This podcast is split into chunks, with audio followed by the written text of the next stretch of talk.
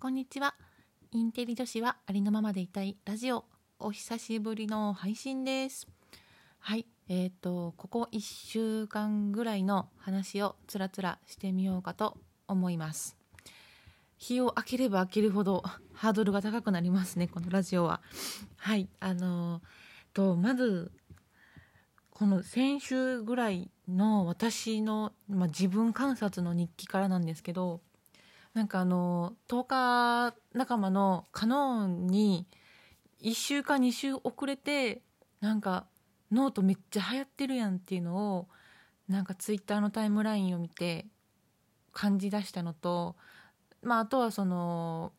まあ、みんなねどのどうしてもタイムラインだったら何か進んでる人たちがたくさんいるように見えるわけで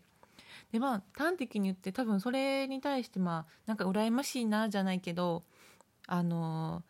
ねなんだっけ浦川康之さんのラジオで言えば、まあ、妬みそねみ恨みみたいななんか、まあ、恨みはないけど、まあ、そういう感覚になったので、まあ、そういう時に、まあ、少なくとも私自身の一番の対策っていうのは何も発信しないことですね。なんかそれに理由をつけたりとか言い訳したりとかっていう発信をしてもうまくいったことがなかったので、まあ、とにかくしゃ、まあ、一旦喋るのをやめて、まあ、時間薬でなんか気持ちが落ち着くのを待つとか自分の中でちゃんと噛み砕いて考えるのが、まあ、一番なんか良かったのでそうしてたんですけどあのなんか面白いことに気づいたのがその発信をやめている自分をなんかこじらせてるっていう風に自分が思ってたみたいでなんか余計にドロドロしていたのに気づいてあなんか面白いなっていう風に思いました。要はなんかその何て言うのかな。まあ、車に構えてるじゃないんですけど多分そう思うっていうことは多分他の人に対してそういうことを思ってたことがあったから結局それがブーメランになって自分に返っていたんだろうなみたいなことを思ったわけでございます。うん、面白いでまあなんだろう、まあ、改めて思ったのはその自分も他人もだけどまあ、いわゆるネット上、まあ、SNS 上とか、まあ、ブログでのその人の発信状況とか発信内容っていうこととその人自身の評価っていうのは全然別であるべきっ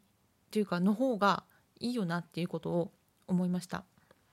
なんか特に学生の頃のその SNS の使い方ミクシーとかだった時代の使い方ってなんだろうなんかリアルでの自分に対してその本音とか愚痴をこぼす場所がなんかネットみたいなそんな感じがあったので何て言うんだろうなんかねそのブログに思いの丈をこっそり書きつつなんかああの子はそんな思いを抱えてやってるんだなとか読んだ人だけがあの子の秘密を知ってるみたいななんかそういう使い方を多分引きずってるんじゃないかなって思うんですけど私も別にその発信を止めてるからといって、まあ、なんだろう、まあ、こじらせてはいたものの別に何て言うのかな普通に会ったら元気に喋れるしその、まあ、ねうん、SNS に対する自分の心理状態っていうのとその、まあ、例えばリアルで会った時のとか、まあ、1対1何かおしゃべりした時のその機嫌とかっていうのは全然別物なわけであってみたいなことをやっぱ自分に対して思ったので他の人に対してもなんかそういうふうに考えようっていうふうに思いました。なんかうまく伝わるかな。そう。で、まあ、そんな中でもあの前にもラジオトークでお話ししたことがあるんですけど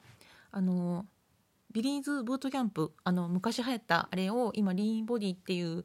その有料のフィットネスアプリみたいなのでまた配信をしていてそれをまあ何日か休みを入れつつあの夫と一緒に、まあ、毎晩続けられているんですね。でなんかあのゆかりんあのトーカー仲間のゆかりんからも数日のカウンセリング診断を受けをあのさせてもらった時にあのやっぱりその体を動かすっていうのは大事だよって教えてもらったんですけど本当にそうでやっぱりその一生懸命体を動かすとやっぱそういうモヤモヤも一時的に晴れるのでそのずっと考え込んでぐるぐるぐるぐるなんか迷い込むよりもすごくそのなんだろう、まあ、波、まあ、すっきりしてまた次の日モヤモヤしてだけどもやっぱりその体を動かすことが自分の心の健康にもすごく影響がいい影響があるなっていうふうに思っています。ただ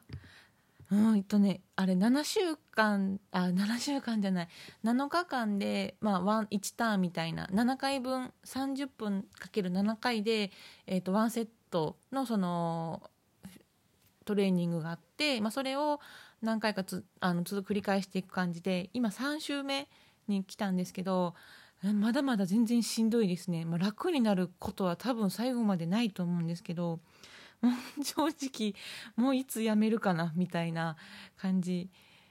ですね。そうその体を動かしてすっきりするのはいいんですけど本当にぐったりしてお風呂入るのも、汗かいてるから絶対入るんですけどもうお風呂入るのも嫌なぐらいぐったりしてしまうのでいつまで続くかな。うん頑張りたいと思います。で、えっと、この土日は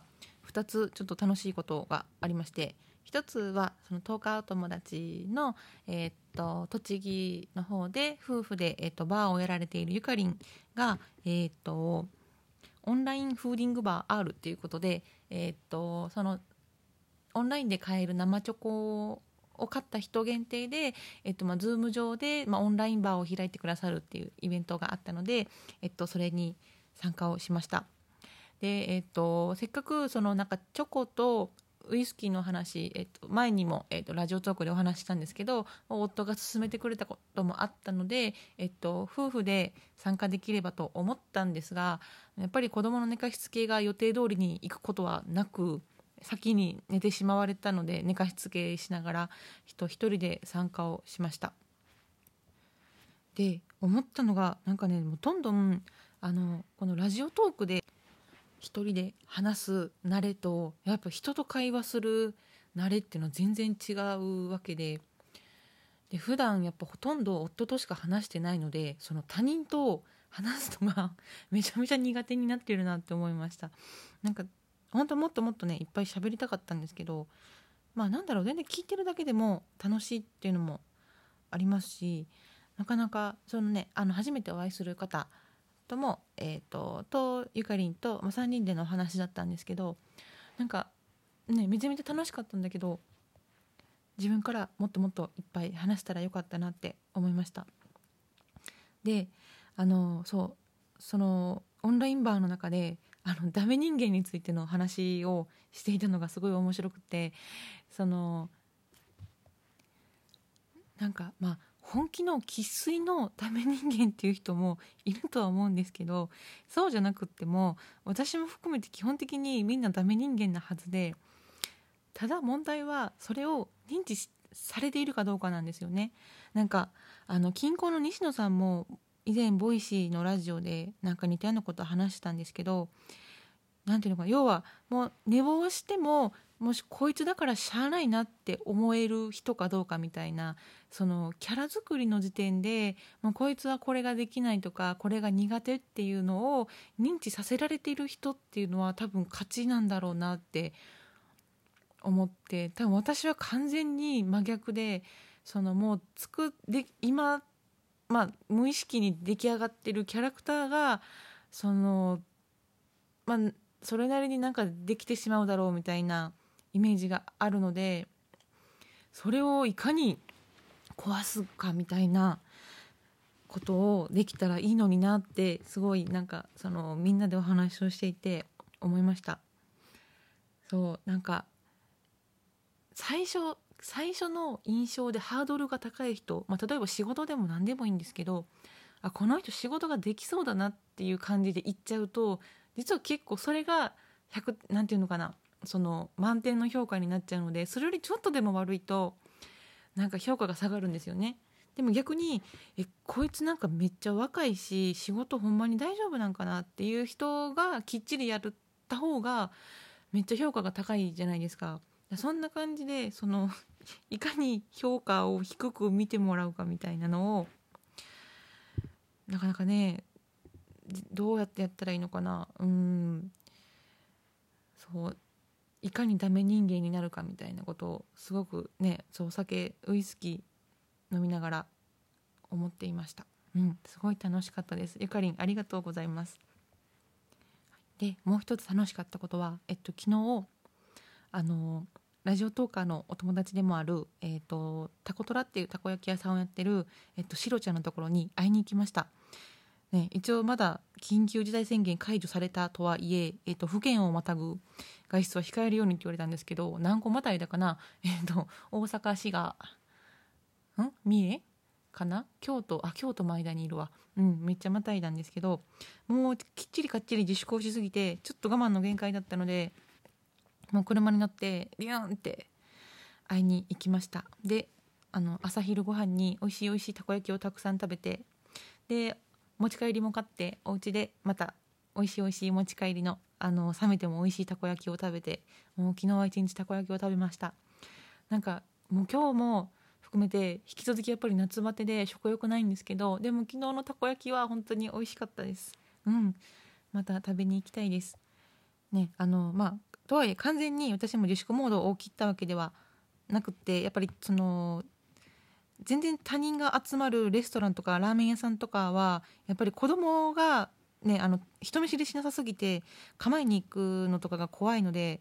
全然行けな引き続きちょっと様子見をしてるんですけどあの他にも少しずつ会いたい人とかにたくさんまた会いに行こうかなってねあのー、またいつ何があるかもわからないですし